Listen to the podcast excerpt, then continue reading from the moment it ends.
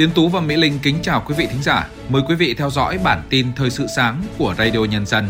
Bản tin được phát trên các nền tảng podcast phổ biến nhất hiện nay. Bản tin sáng nay thứ tư ngày 24 tháng 1 sẽ có những nội dung chính sau đây.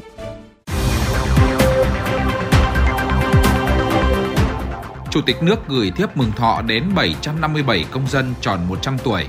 Thủ tướng chỉ đạo khắc phục hậu quả vụ tai nạn giao thông nghiêm trọng xảy ra tại Đà Nẵng. Rét hại tiếp tục duy trì trong ngày hôm nay ở Bắc Bộ. NATO ký hợp đồng trị giá 1,1 tỷ euro mua đạn pháo 155mm. Sau đây là nội dung chi tiết. Ngày 23 tháng 1, Chủ tịch nước Võ Văn Thưởng đã gửi thiếp mừng thọ đến 757 công dân tròn 100 tuổi của 6 tỉnh, gồm Hải Dương, Đồng Tháp, Bình Thuận, An Giang, Kiên Giang, Hưng Yên. Trước đó, đầu tháng 1 năm 2024, Chủ tịch nước Võ Văn Thưởng cũng đã gửi thiếp mừng thọ đến 1.632 công dân tròn 100 tuổi và trên 100 tuổi của 14 tỉnh thành phố trên cả nước, gồm các tỉnh thành phố Bạc Liêu, Bắc Cạn, Hà Nam, Đà Nẵng, Thừa Thiên Huế, Quảng Trị, Bắc Giang, Quảng Ninh, Phú Thọ, Nam Định, Thanh Hóa, Yên Bái, Cao Bằng và Lạng Sơn. Chiều qua ngày 23 tháng 1, Thủ tướng Chính phủ đã có công điện sau vụ tai nạn giao thông nghiêm trọng trên địa bàn thành phố Đà Nẵng, làm hai người thiệt mạng, nhiều người bị thương. Thủ tướng gửi lời thăm hỏi chia buồn sâu sắc đến các nạn nhân và gia đình nạn nhân trong vụ tai nạn, đồng thời yêu cầu Chủ tịch, trưởng ban an toàn giao thông thành phố Đà Nẵng khẩn trương khắc phục hậu quả tai nạn giao thông, hỗ trợ động viên các gia đình người bị nạn, phối hợp với Bộ Công an, Bộ Giao thông Vận tải và tỉnh Đắk Lắk kiểm tra toàn diện về chấp hành quy định kinh doanh vận tải của doanh nghiệp và xử lý nghiêm các vi phạm. Yêu cầu Bộ Công an khẩn trương điều tra làm rõ nguyên nhân tai nạn, Bộ Giao thông Vận tải ra soát và tăng cường tổ chức giao thông, nâng cao an toàn trên tuyến một số hãng hàng không vừa đưa ra khuyến cáo về tình trạng vé giả, vé bị nâng giá trong dịp cao điểm Tết. Cụ thể, các hãng hàng không đã ghi nhận một số phương thức bán vé giả thường được các đối tượng xấu thực hiện vào dịp cao điểm đi lại. Phổ biến nhất là các trang mạng xã hội chào mời bán vé dịp Tết với giá thấp hơn so với thị trường chung, kèm theo ngày giờ bay thuận tiện để thu hút khách hàng. Do đó, các hãng hàng không khuyến nghị khách hàng mua vé trên website, ứng dụng di động, phòng vé và đại lý chính thức của các hãng. Cảng hàng không quốc tế Nội Bài vừa đưa ra khuyến cáo đối với hành khách trong dịp cao điểm bay Tết Nguyên đán. Cụ thể, hành khách được khuyến cáo có mặt trước giờ bay 2 tiếng đối với chuyến bay nội địa, 3 tiếng đối với chuyến bay quốc tế, chuẩn bị đầy đủ giấy tờ tùy thân, kiểm tra kỹ hạn sử dụng của các giấy tờ. Ngoài ra, cảng hàng không quốc tế Nội Bài cũng tăng cường lực lượng để hướng dẫn điều tiết phân làn giao thông, phòng chống ùn tắc tại các cổng cửa ra vào trong khu vực sân đỗ ô tô, nhà ga hành khách T1. Cục Quản lý Lao động ngoài nước, Bộ Lao động Thương binh và Xã hội vừa thông tin cảnh báo về việc xuất hiện một số cá nhân tổ chức tuyển chọn lao động trái quy định sang làm việc tại Hàn Quốc. Những đối tượng này thường tổ chức quảng cáo tuyển chọn đưa người lao động đi làm việc tại Hàn Quốc trong nghề giúp việc gia đình, vệ sinh, đầu bếp, nhà hàng, bốc xếp bưu phẩm. Tuy nhiên đây là các quảng cáo tuyển dụng lừa đảo. Cục Quản lý Lao động ngoài nước đề nghị người lao động tìm hiểu kỹ thông tin nếu có nguyện vọng đi làm việc tại Hàn Quốc cần liên hệ với Sở Lao động Thương binh và Xã hội tại địa phương nơi cư trú, Trung tâm Lao động ngoài nước, các doanh nghiệp được Bộ Lao động Thương binh và Xã hội cấp phép dịch vụ đưa lao động Việt Nam đi làm việc ở nước ngoài theo hợp đồng. Theo thống kê của Bộ Xây dựng, năm 2023, cả nước có 44 dự án nhà ở xã hội dành cho người thu nhập thấp và công nhân khu công nghiệp với quy mô hơn 36.200 căn đã hoàn thành và được cấp phép khởi công xây dựng. Trong đó có 28 dự án với quy mô hơn 13.800 căn đã hoàn thành, 16 dự án với quy mô gần 22.400 căn đã được cấp phép khởi công xây dựng. Đến hết năm 2023, cả nước có 419 dự án nhà ở xã hội, nhà ở công nhân đang triển khai đầu tư xây dựng với quy mô khoảng 432.500 căn, tổng diện tích sàn khoảng 22,6 triệu m2. Trung tâm Dự báo Khí tượng Thủy văn Quốc gia vừa đưa ra cảnh báo về hiện tượng băng giá, mưa tuyết có thể tiếp tục xảy ra vào hôm nay 24 tháng 1 Cụ thể, vùng núi có khả năng xảy ra băng giá mưa tuyết, nhiệt độ thấp nhất từ 7 đến 10 độ C. Tây Bắc và Đông Bắc có nơi từ 3 đến 6 độ C, vùng núi cao có nơi dưới 0 độ C. Khu vực Bắc Bộ và Bắc Trung Bộ trời rét hại. Dự báo trong hôm nay, nhiều tỉnh vùng núi khu vực phía Bắc và đồng bằng Bắc Bộ sẽ tiếp tục cho học sinh nghỉ học để tránh rét. Tiếp theo là các tin tức thời sự quốc tế ngày 23 tháng 1, Tổ chức Hiệp ước Bắc Đại Tây Dương NATO đã ký hợp đồng trị giá 1,1 tỷ euro, tương đương với 1,2 tỷ đô la Mỹ, với các nhà sản xuất vũ khí quốc phòng của Đức và Pháp về việc mua 220.000 quả đạn pháo 155mm. Theo cơ quan hỗ trợ mua sắm của NATO, đạn pháo 155mm có thể được sử dụng trong hệ thống pháo tự hành Caesar và Panzerhaubitze 2000 Cả hai loại pháo này cũng đã được các quốc gia thành viên NATO cung cấp cho Ukraine. Dự kiến những viên đạn pháo đầu tiên sẽ được bàn giao sau 24 tháng. Những giờ qua, truyền thông quốc tế rộ tin về những đề xuất ngừng bắn được cả phía Israel và Hamas đưa ra, song dường như các đề xuất từ hai phía chưa tìm được điểm chung. Theo đó, hãng tin Axios của Mỹ hôm qua dẫn lời hai quan chức Israel cho biết nước này đang muốn tìm kiếm một thỏa thuận nhiều giai đoạn với Hamas, trong đó sẵn sàng ngừng bắn 2 tháng để đổi lấy việc thả tự do cho hơn 130 con tin đang bị Hamas giam giữ. Đề xuất này dường như đã được gửi tới hai quốc gia trung gian là Qatar và Ai Cập. Nếu đề xuất được đáp ứng, đây là quãng thời gian ngừng bắn lâu nhất mà Israel chấp nhận trong cuộc xung đột hơn 100 ngày qua. Trong khi đó, tờ CNN dẫn nguồn thân cận cho biết Israel còn muốn các nhà lãnh đạo Hamas phải rời giải Gaza. Đây sẽ là một vấn đề nhạy cảm nhằm tiến tới xóa bỏ quyền điều hành của Hamas đối với giải đất này.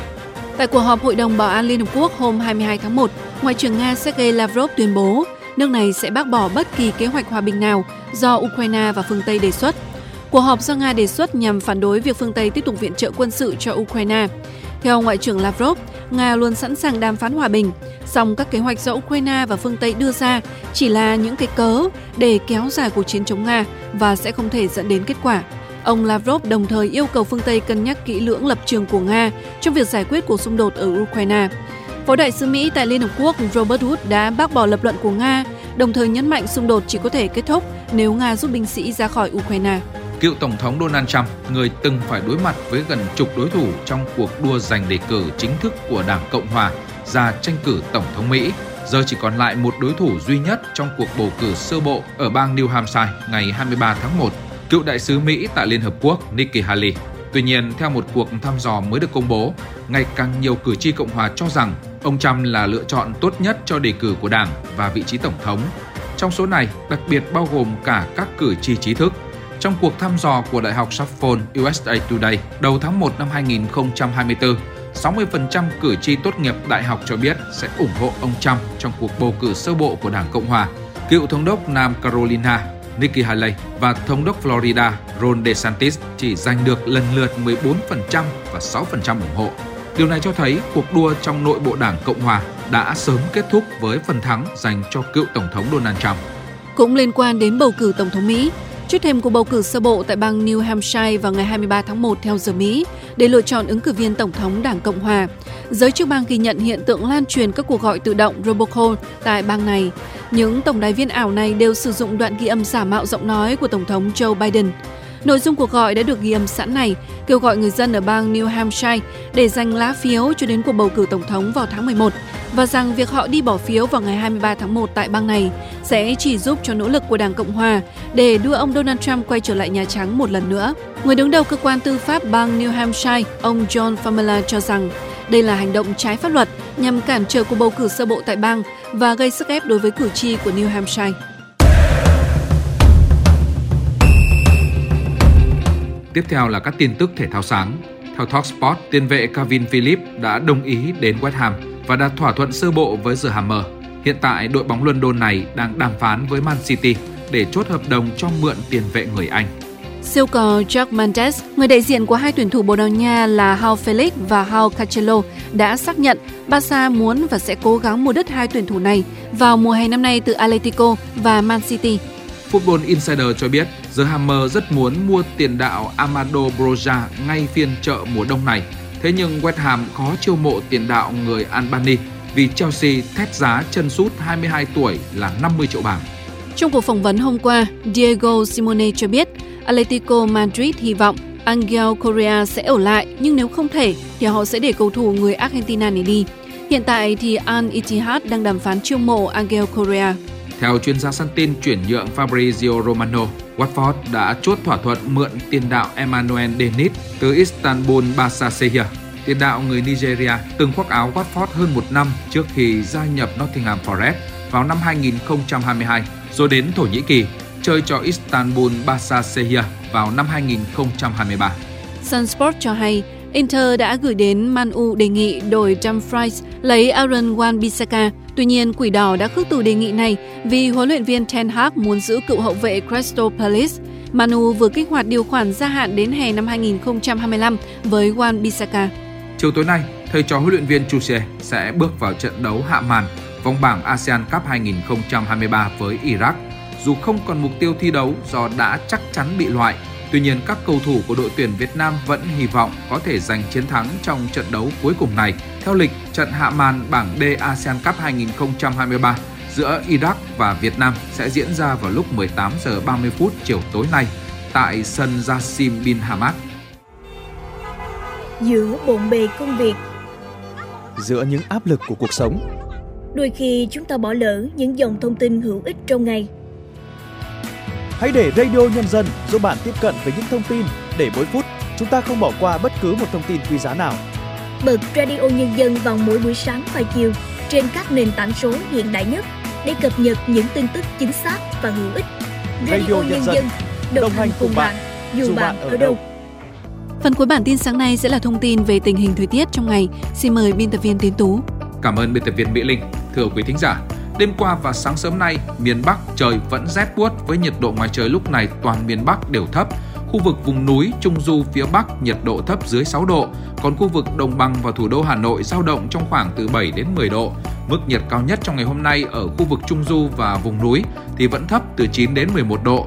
Ở khu vực đồng bằng và thủ đô Hà Nội, nhiệt độ nhỉnh hơn một chút, giao động trong khoảng từ 12 đến 13 độ. Cả miền Bắc trời vẫn còn xảy ra rét hại trên diện rộng. Dự báo tình trạng rét hại ở các tỉnh miền Bắc sẽ còn duy trì thêm khoảng 2 ngày nữa, nhưng tình trạng rét đậm thì sẽ còn kéo dài đến hết chủ nhật tuần này. Lúc này, nhiều nơi ở Trung Bộ có thời tiết khá rét, trong đó khu vực rét nhất là ba tỉnh ở phía Bắc gồm Thanh Hóa, Nghệ An và Hà Tĩnh, với nhiệt độ ngoài trời chỉ từ 9 đến 11 độ. Khu vực từ Quảng Bình xuống đến Thừa Thiên Huế nhiệt độ là 12 đến 16 độ, còn khu vực từ Đà Nẵng xuống đến Quảng Ngãi là 18 đến 19 độ. Khu vực từ Bình Định đến Khánh Hòa cũng có mưa, trời lạnh, nhiệt độ từ 23 đến 26 độ. Khu vực Ninh Thuận, Bình Thuận trong ngày hôm nay vẫn có nắng gián đoạn, nhiệt độ cao nhất trưa chiều phổ biến từ 26 đến 29 độ. Ở miền Nam, khu vực phía Bắc của Tây Nguyên, hôm nay mây nhiều hơn, nhiệt độ giảm nhẹ, hầu hết các khu vực phổ biến dưới 29 độ. Còn Nam Bộ hôm nay trời vẫn có nắng sớm, nhiệt độ ngày cao 32 đến 34 độ, cục bộ có nơi cao hơn. Những thông tin thời tiết vừa rồi cũng đã kết thúc bản tin thời sự sáng nay của Radio Nhân dân. Kính chào tạm biệt và hẹn gặp lại quý thính giả trong các bản tin tiếp theo.